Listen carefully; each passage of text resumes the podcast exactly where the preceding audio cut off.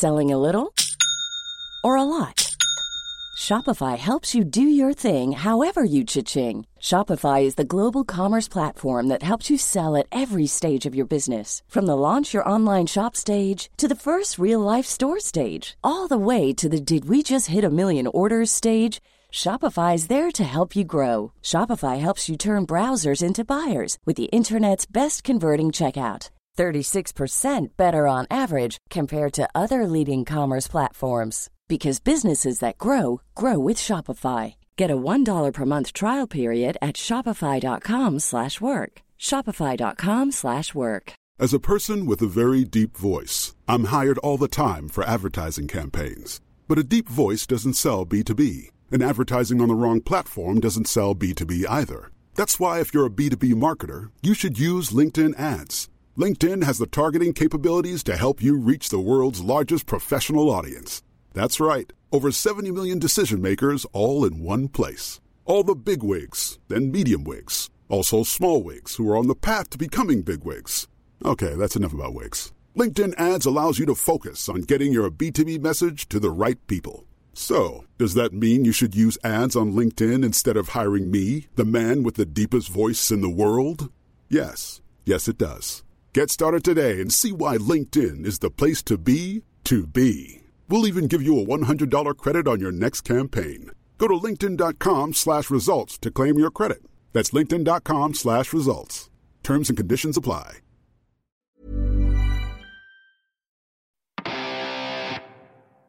Bienvenidos a un nuevo episodio de Flash Black. Eh, hoy vamos a hablar de una banda de grunge muy poderosa de los 90 y muy contento de compartir nuevamente el espacio. Mi nombre es Sergio Albite con mi amigo, colega y pues compañero de vida también. Ah, ya viene acá, ¿no?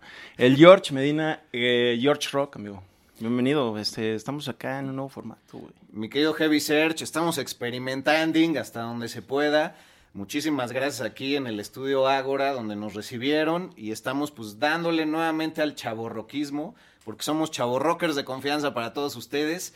Y el día de hoy estamos contentos porque nuevamente vamos a rescatar la historia de una gran banda que volvió a ser vigente hace unos años, pero que en inicios de los 90 pues fue realmente relevante, por supuesto, en la famosísima escena del grunge que inconscientemente hemos estado abordando, ¿no? En estas últimas entregas. Sí, bajita la mano. No lo, no lo pensamos a propósito, pero ya nos estamos metiendo ahí con todos los groncheros. La vez pasada hablamos de Pearl Jam. Eh, antes de los Red Hot Chili Peppers, eh, una banda muy importante para el rock alternativo. Y hoy lo vamos a hacer de Alice in Chains. Alicia en cadenas. Buena eh, playera, ¿eh? ah, Buena playera. Muchas gracias. De la nueva era, la nueva era de Alice in Chains. No, hombre, te agradezco. Eh, sí, ya es de cuando regresaron con un nuevo cantante. Y pues lo hicieron bien, ¿eh? Y, pero precisamente vamos a hablar de los inicios. Y casi, casi qué los llevó a, pues luego, luego a hacer este álbum, que es del 2013. Eh, muy chido.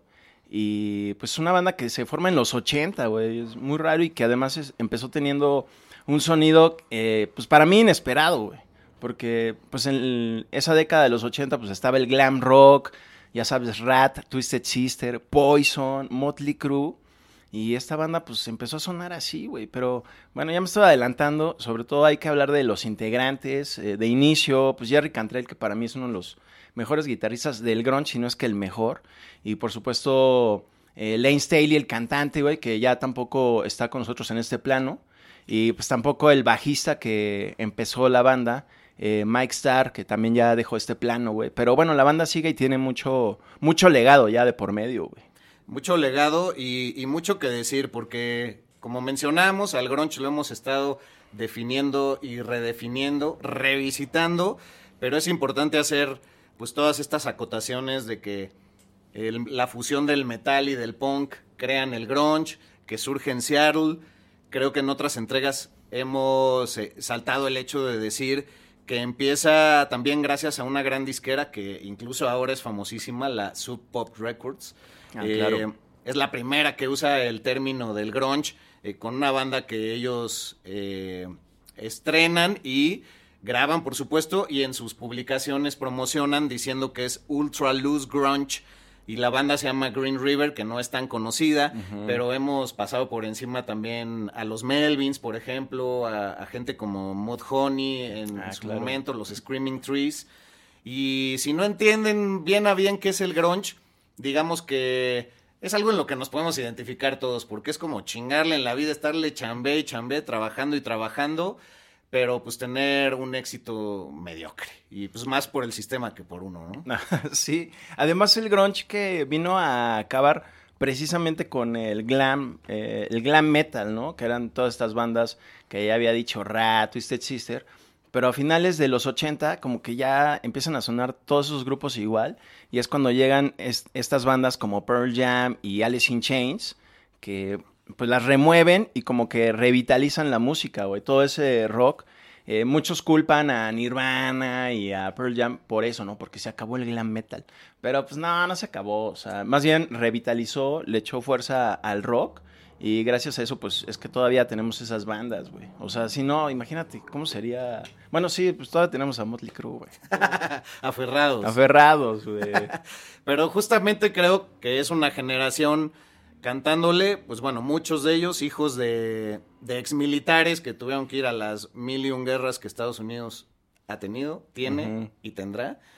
Y Sí. también, pues, con esta moral destruida como juventud de esta clase obrera que, como el grunge mismo, como lo definíamos ahorita, le chinga y le chinga y nomás no, le, no llega a, a ningún lado, ¿no?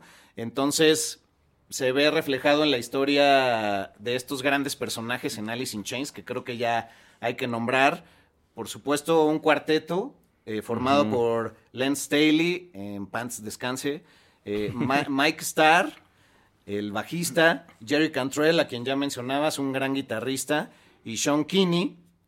Pero sobre todo, pues la responsabilidad de la banda se queda en Len Staley y Jerry Cantrell, ¿no? Son los más icónicos, por decirlo de alguna manera. Y un dato que a mí me emociona mucho es que desde la infancia ellos ya de alguna manera decretaron que iban a ser rockstars. Eh, cuando les preguntaban, ¿qué quieres ser de grande, hijo? Lane Staley ya decía que quería ser eh, vocalista, de hecho su propia madre lo ha declarado en algún momento, quien lo, lo descubrió fallecido, también fue muy fuerte Sí, eso. Y eh, Jerry Cantrell también escribía que, que quería ser rockstar cuando fuera grande y mira, pues lo cumplieron ampliamente y Jerry Cantrell pues Sigue dando lata, ¿no? Por ahí. Sí, pues los dos super rockers. Este, Lane Staley, pues empezó en la música como baterista, güey. Así, curioso, porque ya cuando de plano quiere ser cantante, eh, empieza en una banda de glam metal. Estamos hablando de por ahí del 84, 85. Y entra una banda que se llama Sleaze, que yo la busqué en YouTube. Y sí, puedes ver ahí a Lane Staley con su peinado de laca. O sea, se parecía mucho a Vince Neil ahí en la época del 83, sobre todo en el video de Motley Crue que se llama Looks That Kill. Ah, pues así, trae ese, ese aspecto, esa banda Sleaze. Y los chequé un video que se llama Father Rock, así salen rockeando con super laca, maquillaje un poco excesivo, lucen como Poison, pero sí suenan un poquito como a Pantera ya con Phil Anselmo en sus primeros discos, güey. Así sonaba Lane Staley. Imagínate lo potente que era su voz. Creo que yo no, o sea, siempre lo determinaba como un gran vocalista, pero siempre ponía muy por encima a Chris Cornell de Soundgarden. Y con este episodio y la investigación que realicé, eh, sí, ya como que creo que mm, tal vez no tiene el alcance de Chris Cornell, pero sí está ahí peleándole, peleándole un poquito Lane Staley, güey. Estoy de acuerdo. Ujú. Yo revaloré mucho su forma de interpretar, sobre todo que la fue cambiando a lo largo del tiempo, la fue profundizando, le fue dando una cadencia pues única, que ya entraremos acá en la polémica de qué bandas le copiaron un poco el estilo Ajá. o se basaron, porque pues al final giran en el mismo universo, ¿no? Es el mismo sistema, sistema solar, si así lo Ajá. queremos ver. Y, y pues fueron cambiando su sonido, sonando quizá muy Guns N' Roses al principio, y luego fueron cambiando, pero gente como Len Staley admiraba, gracias a su padrastro, porque su padre desaparece muy temprano en la vida, tristemente aparecerá más adelante en los relatos de, de la vida de Staley aquí, porque pues no, no lo hace de la mejor manera, se llamaba Phil. tuvo una gran infancia y justamente su padrastro al primer toquín que lo lleva es a uno de Elton John y ahí ya empieza como el mundo del rock a, pues, eh, digamos, a, a mamarlo de alguna Ajá. forma sin darle a desear nada a nadie. Ajá. Y también pues permea, ¿no? Mucho en él. Después se empieza a clavar en, en gente como, como Ozzy Osbourne, eh, ya mencionabas Twisted Sister, cosas así, le, le empiezan a gustar un montón. Hasta Billy Joel, era fan de Billy Ah, Joel, no, pues, no, pues inesperado, eso sí no lo sabía. Muy inesperado. Y Jerry Cantrell por su lado, desde chico ya quería una guitarra, con esto de que yo decía, no, qué bombero ni qué, ni más, yo voy a ser rockstar. Le pedía a, Santa Claus su guitarra y un día debajo del árbol encuentra una guitarra, pero acústica, Ajá. y se encabronó, así como cuando uno, pues no le llevan, este, el, el videojuego que quería, ¿no? Así de, Sino de la versión del tianguis, güey. Sí, que- Y, y él quería una Les Paul porque era muy fan. Nuevamente surge aquí Ace Frehley de, de Kiss y de su interpretación. Y eventualmente pues logra tener su, su Les Paul para rockear con todo, ¿no? sí, pues es que siempre fue fan como de Van Halen, de Kiss, y curiosamente... ya- de Zeppelin, ajá, de Zeppelin. también. el Y, ajá, y curiosamente pasado. con lo de Pearl Jam, que hicimos el episodio pasado, que pueden checar en YouTube y cualquier plataforma de streaming. Eh, también super fans de Kiss de esa época. Soundgarden también lo era. Y pues es, yo creo que también por cuestiones de edad, ¿no? Así eh, tienes 15 años, en la banda del momento es Kiss, entonces ya cuando creces tienes toda la influencia. Lo mismo con Black Sabbath, ¿no? Alice in Chains también tiene muy clara esa influencia de Tony Iommi en los riffs. Cantrell Sí. este, lo hace muy evidente en, en los primeros discos de, de la banda.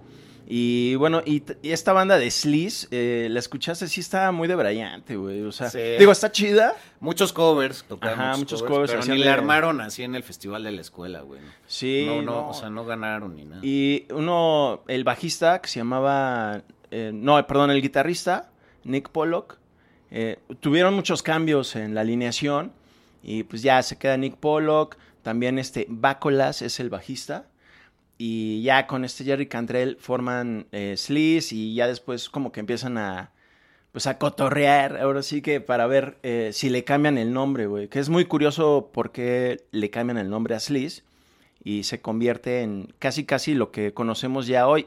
In- y pues muy curioso porque ni siquiera Lane Staley participó en eso, o sea, en lo del nombre, güey. Estaban platicando y hablando de pases eh, para tras bambalinas, o sea, pases de backstage. Y los pases de backstage eh, decían, este es eh, el pase para el País de las Maravillas, ¿no? Así. Ah, Ajá, a Pass to Wonderland, güey.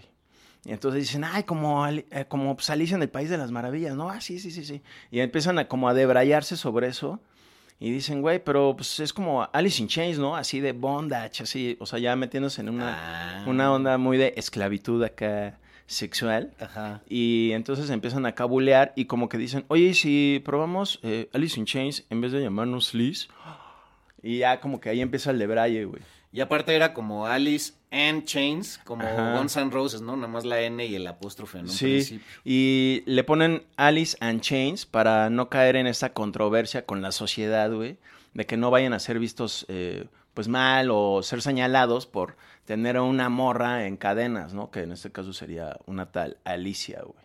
Ah, güey, Entonces, pero- Alice and Chains. Y ellos mismos dicen, no, pero no, no tenía nada que ver con Guns N' Roses, porque nosotros se lo pusimos en el 86. Y cuando ya más o menos se hace grande Guns N' Roses es en el 87 con Appetite for Destruction, güey. Ah, güey. Ajá. Creo que ahí es un gran tema también para retomar cómo suenan en sus primeros demos a Guns N' Roses, pero también platicar cómo es que se conocen Jerry Cantrell y, Le- y Lane Staley, porque no fueron amigos de, de toda la vida, se conocen ya hasta sus principios de los 20 Quiero ac- hacer una pequeña acotación que olvidé mencionar también. Len Staley, ¿sabes cuál era su disco favorito? Eh, no. Digo, en la infancia, yo no sé ya más grande que le gustaba, pero... Eh, pues, bueno, sospecho que podría ser alguno de Glam, güey. Porque No. era muy fan. Ah, ¿no? Ah, No, güey.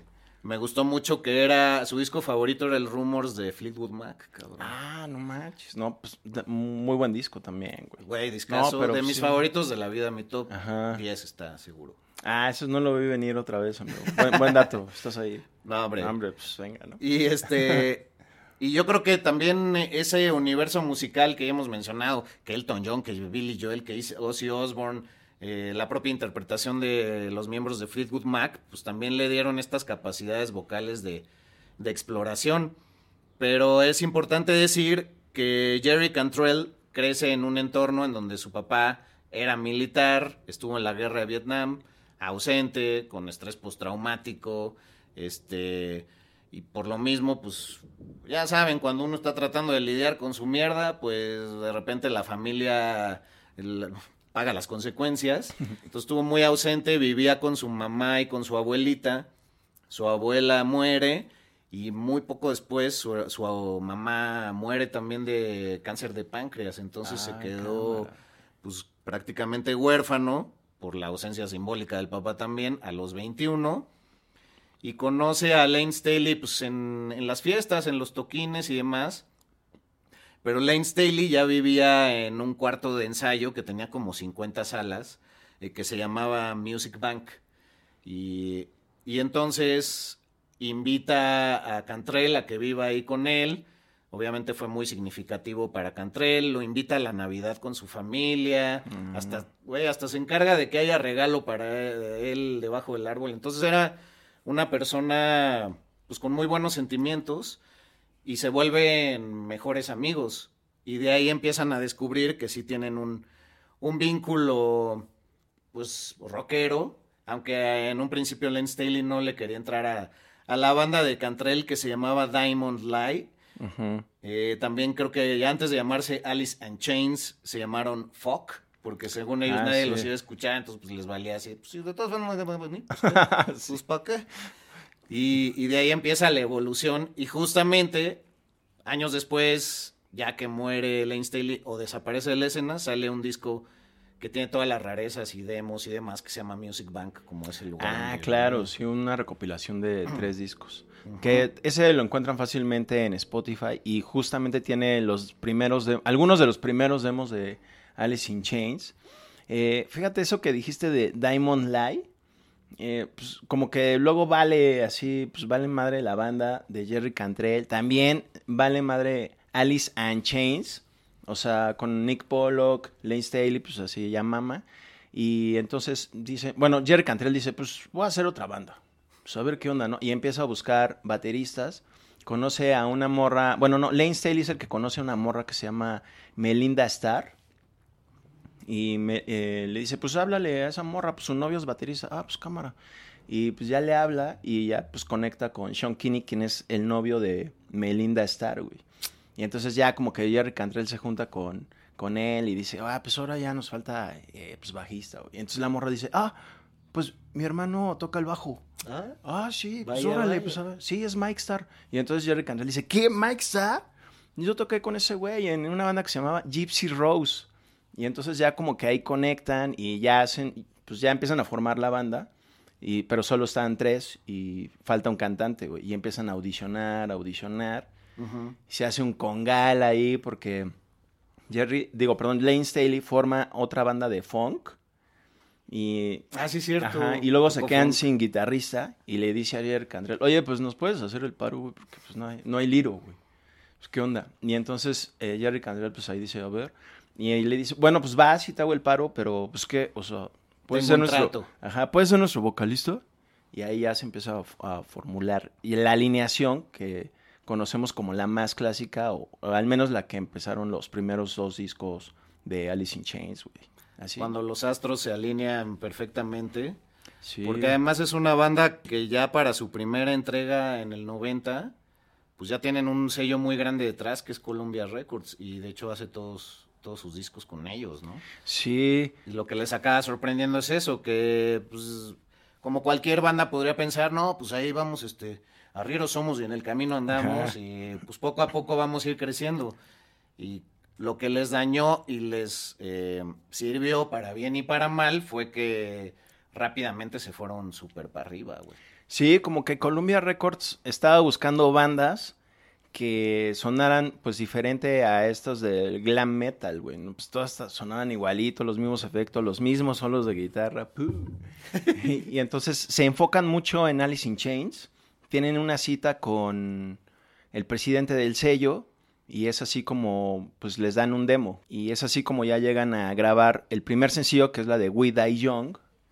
Pega, es un madrazo esa rola. Permítame ahí hacer. O sea, la rola llamándose We Die Young es como un presagio de Ah. nos morimos jóvenes. Sí, Su polémico, primera güey. rola, la que abre el disco. ¿no? Sí, y es la que les pega de inmediato. Entonces la disquera dice, no, pues ya métanse a grabar, ya. O sea, tienen que hacerlo ya.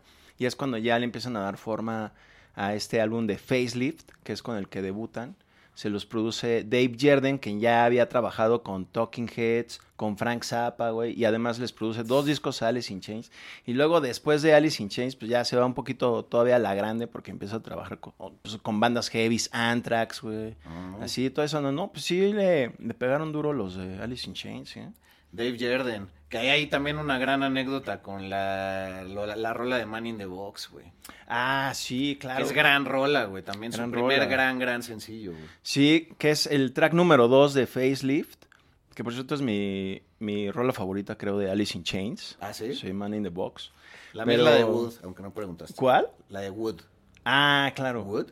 Sí, es muy buena. No, pues es que tiene muchas rolas Alice in Chains, la neta, güey. Ahorita vamos a adentrarnos. pues. Pero la de Man in the Box eh, es como super heavy y tiene un efecto de guitarra que hace Jerry Cantrell, que hace con un pedal y la guitarra y un tubito donde puede hacer el efecto que lo controla fácil con la voz, ¿no? Que hace guau, guau. Ah. Y dice que está inspirado en la rola de Living on a Prayer de Bon Jovi de los 80, que pues obviamente gran rola, que a mí me gusta mucho. Ajá, y que empieza así, guau, guau, guau. y lo hace ese efecto Richie Zambora de Bon Jovi con ese pedal. Entonces, así como Jerry Cantrell dice, ¿qué?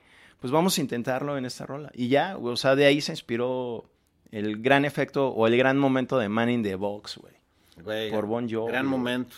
Eh, Creo que nunca habíamos mencionado a Bon Jovi en Flash Sí, Black, no, güey, creo que no. pero creo que llegó en un excelente instante y es un gran dato. También se preguntarán, pues tú sí llevas una playera de Alice in Chains en su nueva era, por así decirlo, pero pues, sí, ¿por qué este güey trae la de los estudios? Ajá. A Iggy Pop. Pues es que viene acaso que Iggy Pop fue el primer gran músico que confió en ellos para que le abrieran sus conciertos en su época del facelift, facelift justamente. Y también dicen que esa época para ellos ya era muy extraña porque ya seguían componiendo y tenían, eh, pues eran tan prolíficos que ya casi tenían la entrega del Dirt, que fue el siguiente disco.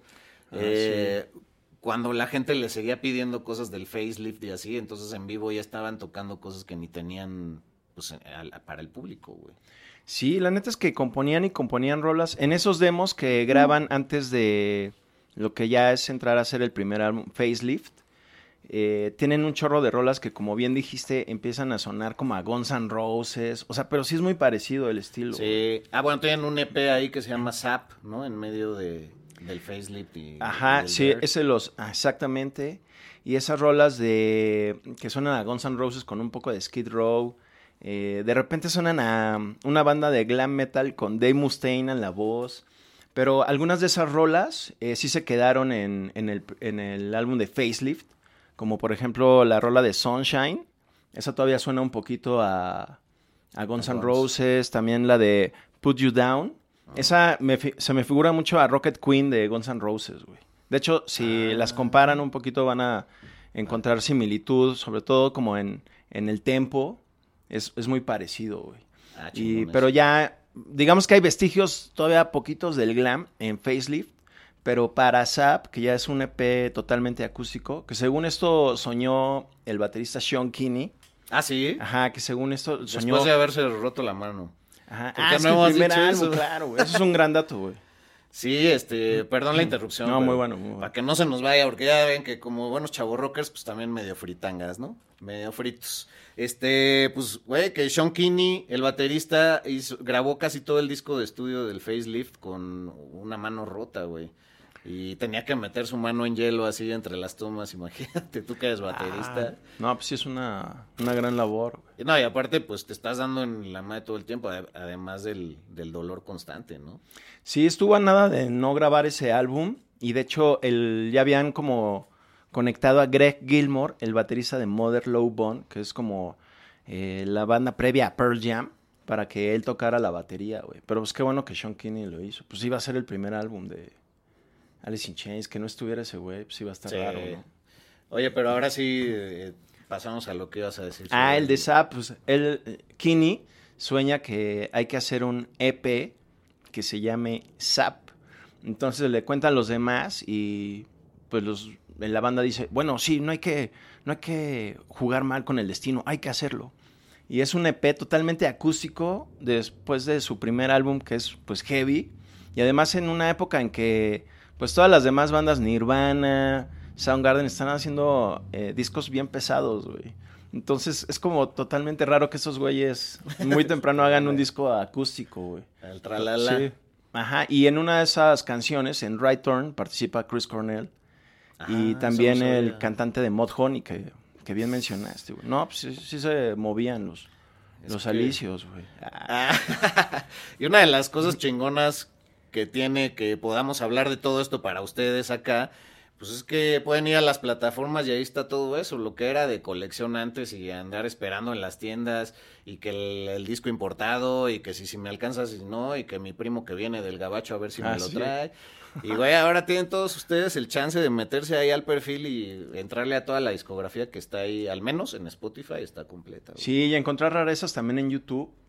Eh, los demos, ahí se pueden dar cuenta de cómo sonaba We Die Young antes ya de grabar en Facelift. Eh, cómo cantaba, sí, muy similar Lane Staley a um, Axel Rose. Ajá. Y la- tengo un amigo, bueno, que es un amigo en común, eh, Juanito, el del demo, güey. Ah, saludos, Sí. un icono ahí de Ibero Eh, 99. Un chavo rocker, o pues, chance más, más allá del chavo rocker. Un ruco rocker. Un ruco rocker, güey.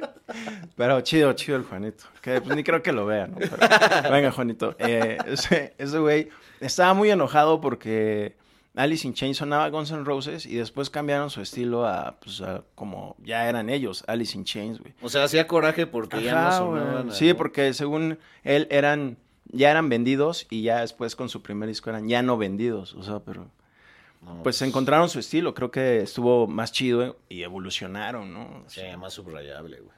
Sí, y después de ese Zap, que es acústico, eh, ya se lanzan al Dirt, güey. Ahora Que es- sí que a sacudirse el polvo Sí, de las güey. manos. Y ahí les va el que muchos dirían el mejor disco de la historia de Alice in Chains. Sí. El disco más cercano a lo metalero dentro de la historia del grunge.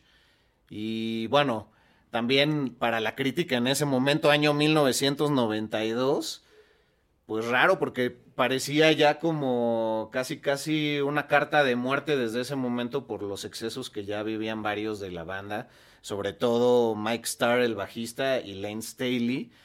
Y, y la gente decía, bueno, qué letras tan profundas, el, el canto de, de Staley, pues es como este ladrido, este lamento suave y sentido, pero a la vez con una cadencia muy particular pero acababa siendo pues una gran terapia con la que la gente y el público se identificaba muchísimo, ¿no? Por las letras. Sí. Incluso, no sé, empezando con la rola de, de Rooster, pues está dedicada al, al papá de, de Jerry Cantrell, que ya habíamos dicho, eh, era un ex militar y demás.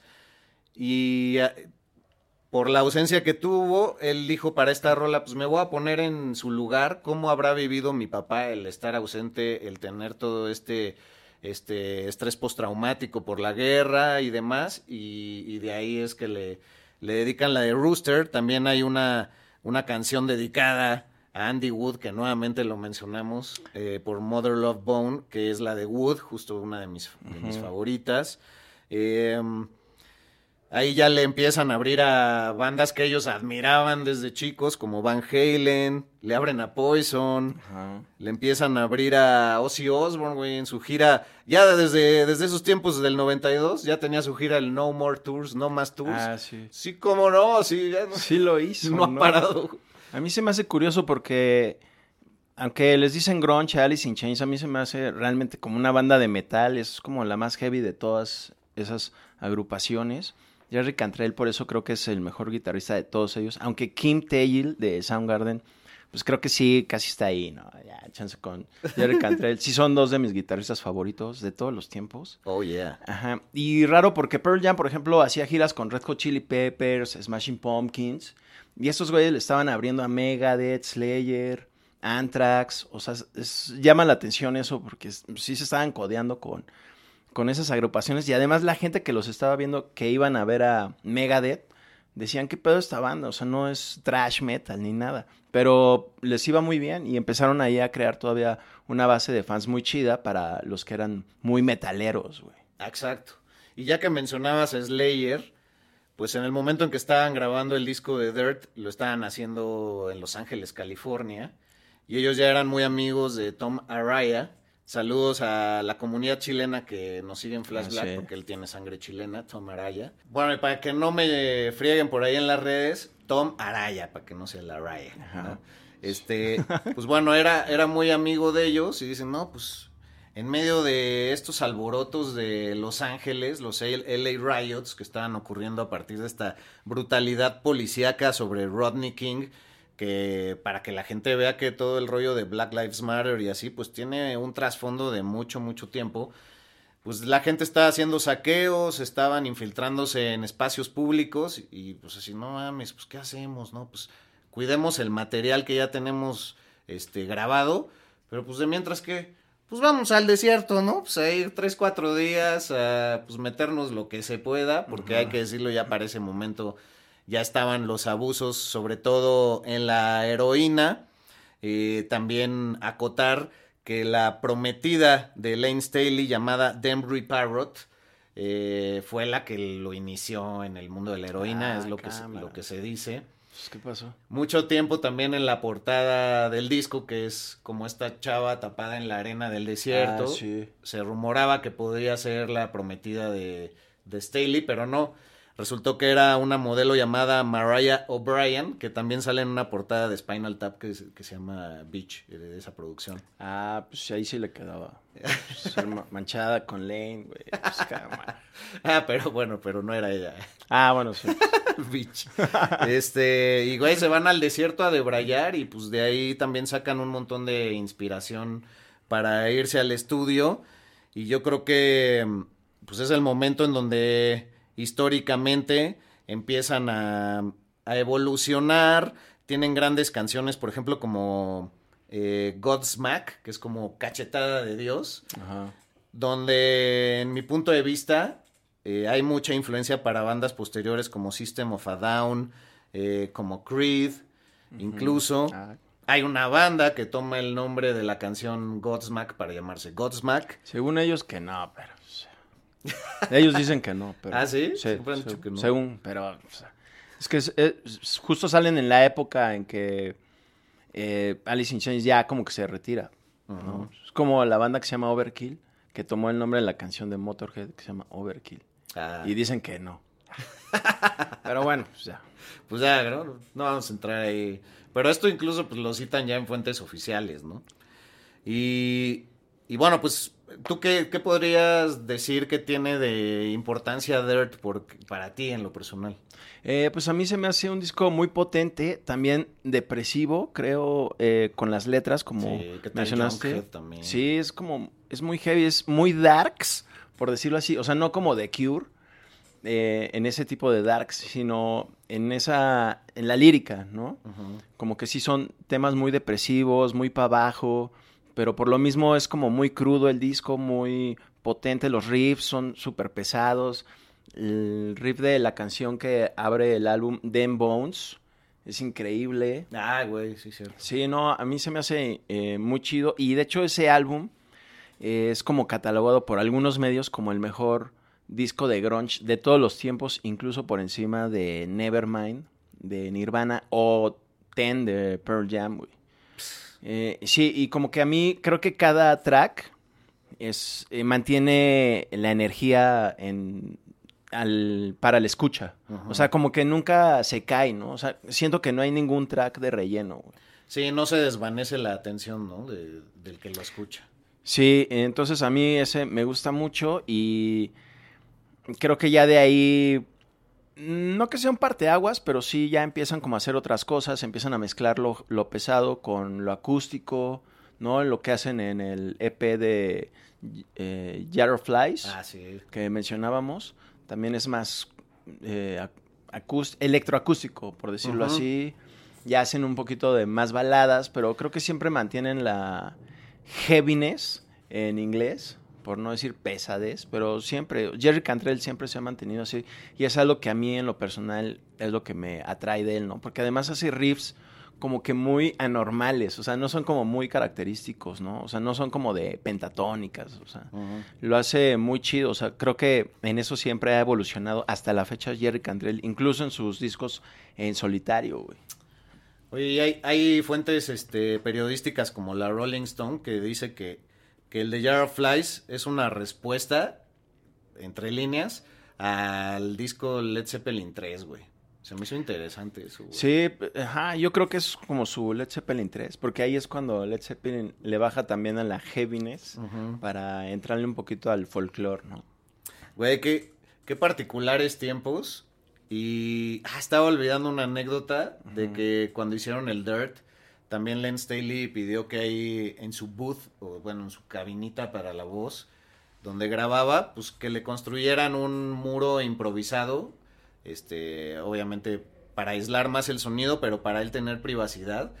Y se menciona que ahí se hizo su altarcito, se ponía velitas, la chingada tenía una una, no sé si era una postal o un póster de la última cena, eh, esa, Ah, esa gran pintura.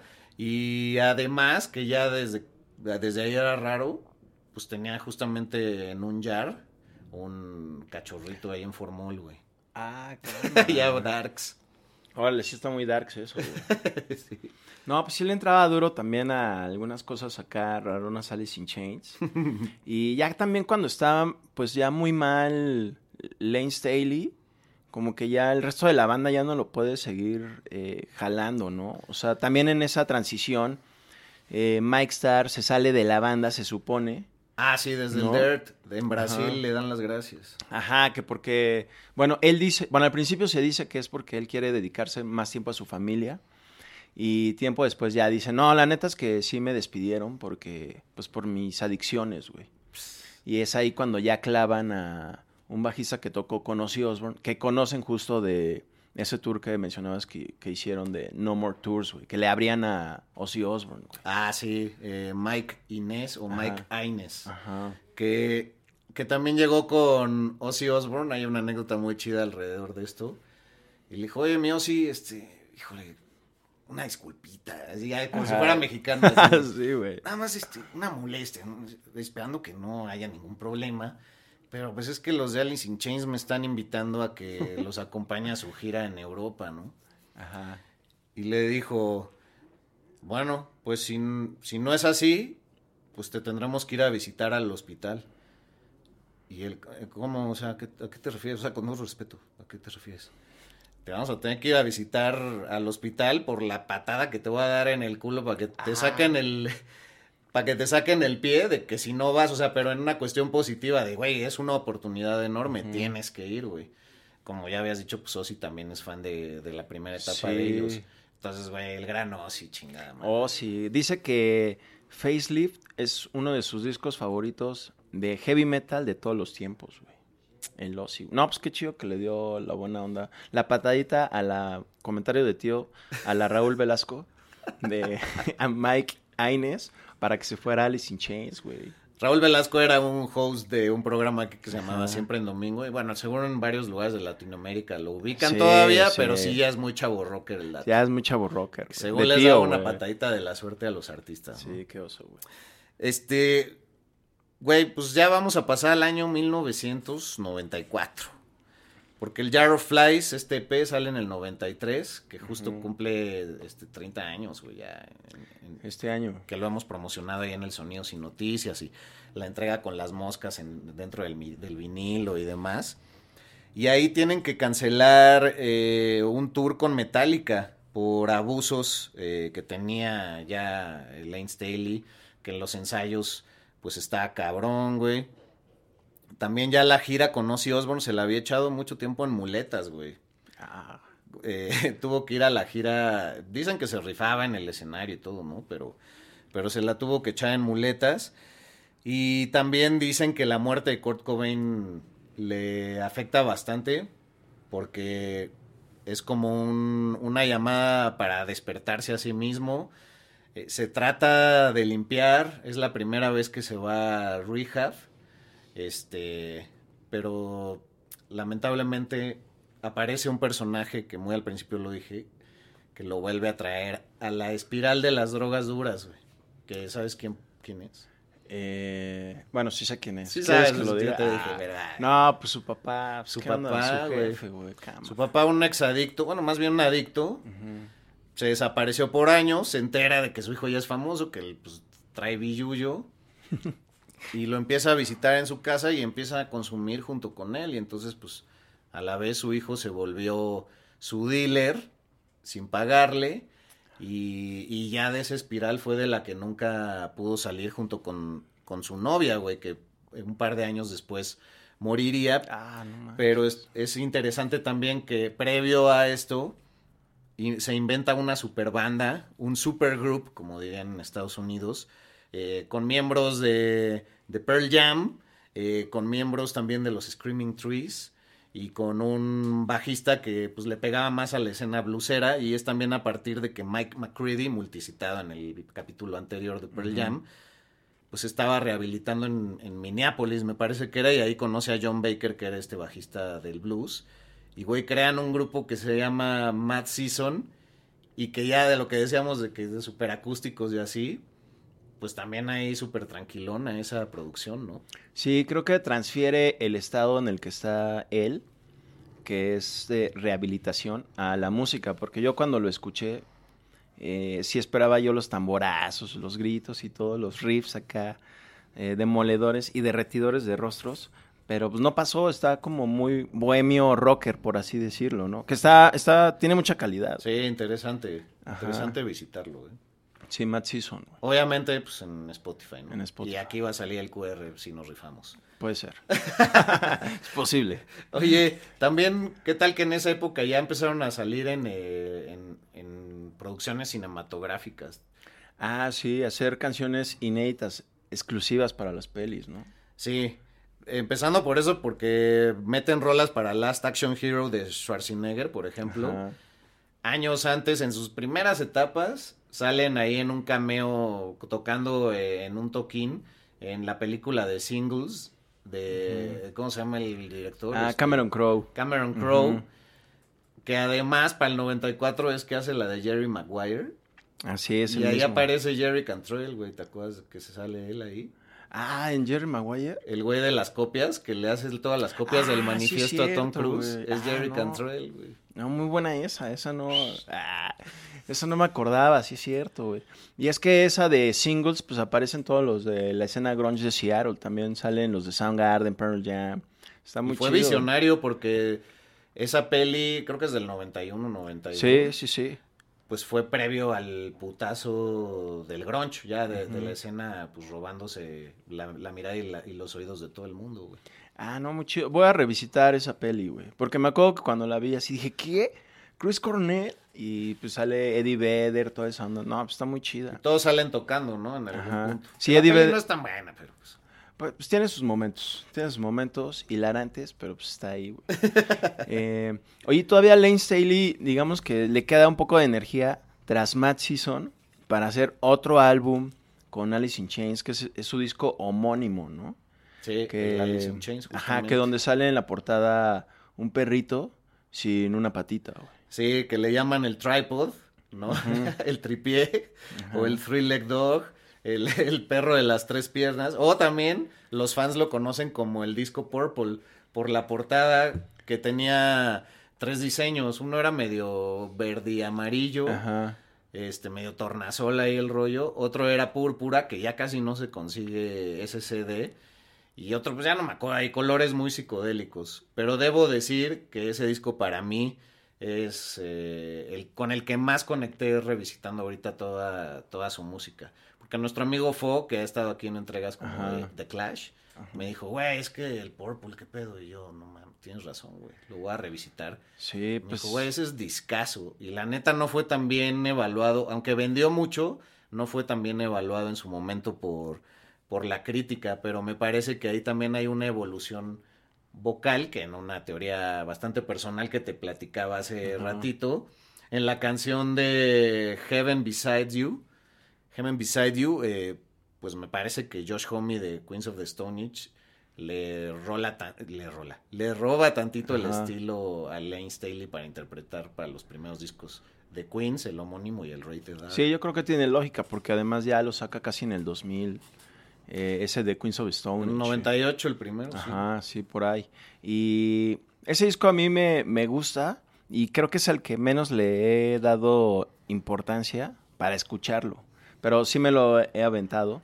Y sí, creo que es muy infravalorado y además es el último ya de todos los tiempos con Lane Staley al frente, güey. Sí, porque ya después vino el Unplug, pero ya es casi, casi pues, muy lamentable, ya sin mata, güey. Sí, ya, pues ya es el de salida, ¿no? Sí, Ajá. con lentes oscuros cantando, su, su pelo pintado como medio rosa, medio púrpura.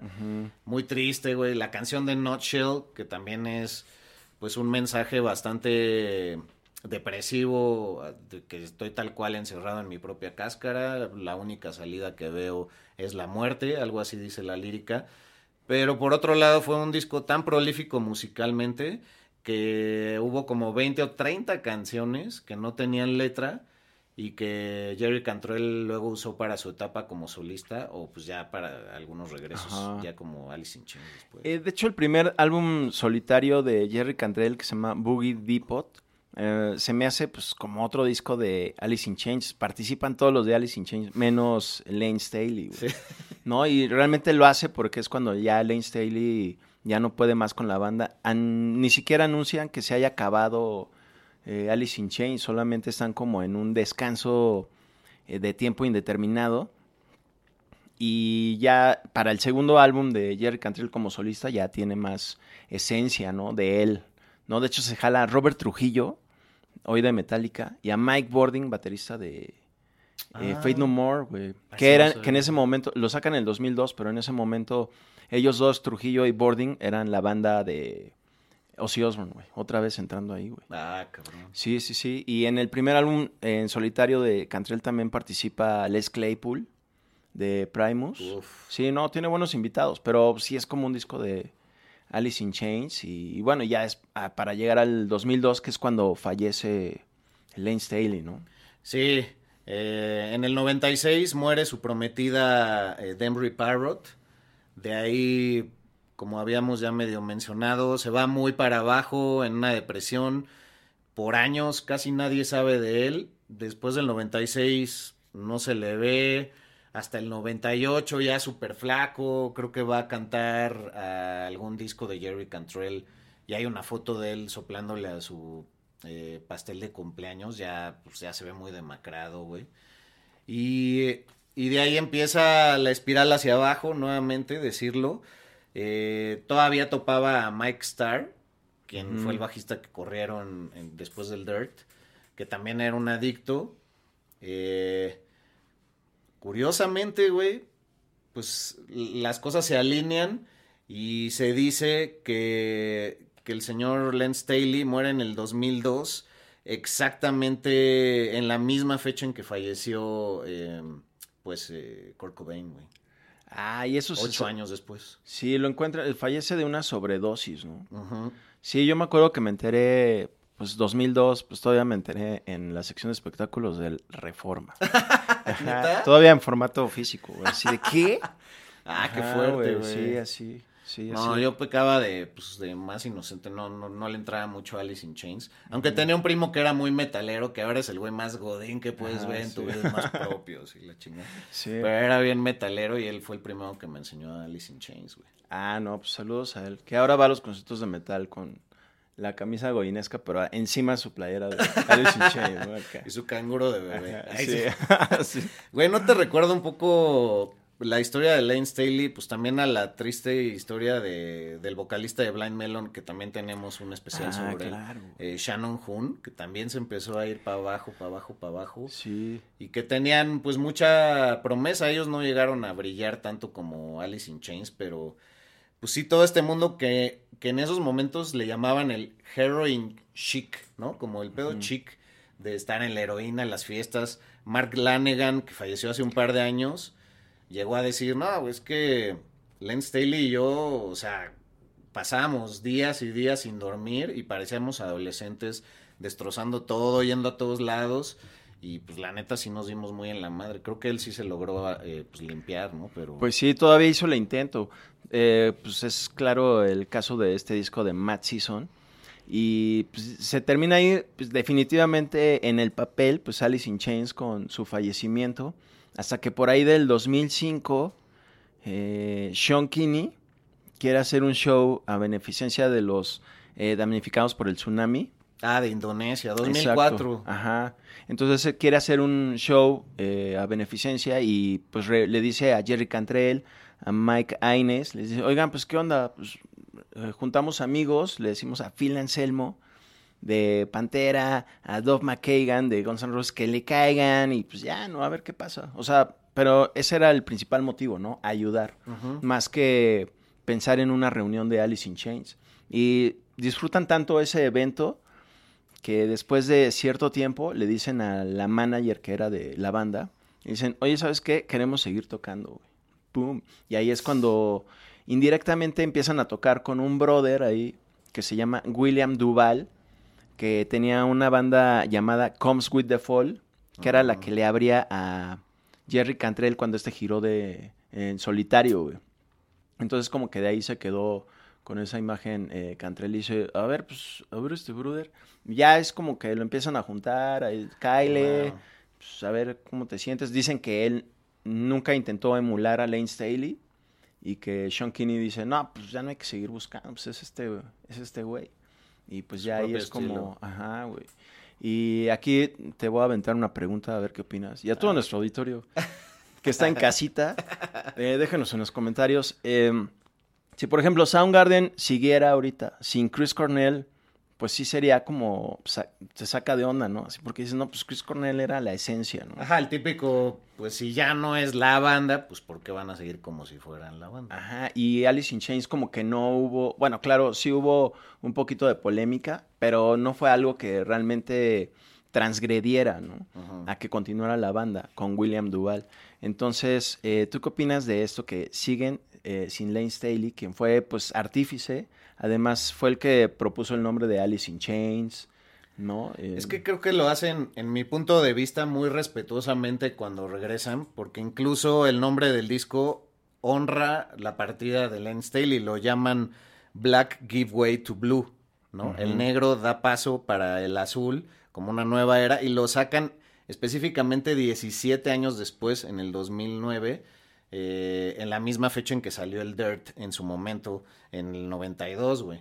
Entonces también muchas de esas letras en el primer álbum de esta nueva etapa, creo que lo honra y quizá los fans supieron como leer bien esos mensajes, ¿no? Sí, yo ¿Tú qué también, opinas? yo también pienso que, por ejemplo, William Duval, pues hizo, hace una muy buena chamba. Eh, también es alguien que en vivo toca la lira, eh, cosa que no hacía muy comúnmente Lane Staley. Y además, pues, pues Lane Staley pues, ya iba en una debacle eh, muy fuerte que llevó a Alice in Chains a, pues, Sí. a la sepultura momentánea, ¿no? Y Jerry Cantrell lo supo ver, aunque eran mejores amigos. Es como cuando ves a alguien hundirse, pues no hay mejor voluntad que la propia y pues uno no es salvador de nadie, tristemente. güey. Sí, exacto. Y digo, con eso mismo es que la banda pues disfrutaba tocar, güey. Y, y no porque alguien que había ya tomado una decisión eh, por su vida y sus excesos, pues tenía que jalar a los demás, ¿no? Entonces a mí me da gusto que sí retomaron y han sacado desde entonces tres discos. Muy buenos, me Sí, parece. muy chidos. El más reciente es del 2018, entonces yo creo que por ahí tal vez, si no este año, quizá el que sigue saquen uno nuevo, porque siguen saliendo de gira, güey. Ojalá, porque ya llovió. Y sí me gustaría verlos en vivo, la Sí. neta. Yo los he visto dos veces, con William Duval, nada más. Ah, sí, sí, sí. Bueno, las dos veces que vinieron a México. Güey, pues creo que ya aventamos y vomitamos todos los datos Sí. que pudimos. Se notó la pasión, ustedes nos dirán. Eh, también compártanos en los comentarios qué datos no se sabían, con qué nos pueden complementar y compartan el episodio. Ya tienen todos los datos aquí, los pueden ver y no tenemos nosotros que aventárselos. Muy curioso también que hubo etapas con la banda de Heart. Que, que, por cierto, eh, Nancy Wilson eh, también fue esposa de, de Crow, güey, del director, güey. Ah, sí, pues es un sí, son pareja, es verdad, güey. Creo que ya se divorciaron. Ay, sí. Ah, sí. Como si me hubieran dicho. Pero, cámara. pero este, el bajista Aines tocó en Heart un rato. Es verdad. También estuvieron en esa, en esa, en, en ese toquín para reunir fondos pues, del tsunami. Y también, pues, Cantrell estuvo con, con Ozzy y con Hart un ratito ahí, güey. Sí, es que Hart también son de Seattle. Y Ah, pues ahí claro. compartiendo. No, pues Eh, chido. chequen el episodio de Hart, donde también les dimos ahí todo- todos los datos por arriba y por abajo. Sí, Pues ya estamos, ¿no? Sí, estamos ahí, amigo. Chocando No, puños pues, nos despedimos. Estamos ahí. Gracias por la rifación con doble F de riff. No, y gracias al estudio Ágora, gracias al señor On Vidal, gracias a mi querido Manu Castro Curiel. Y pues estamos acá. Próximas entregas, ya saben, el ADN del rock está aquí.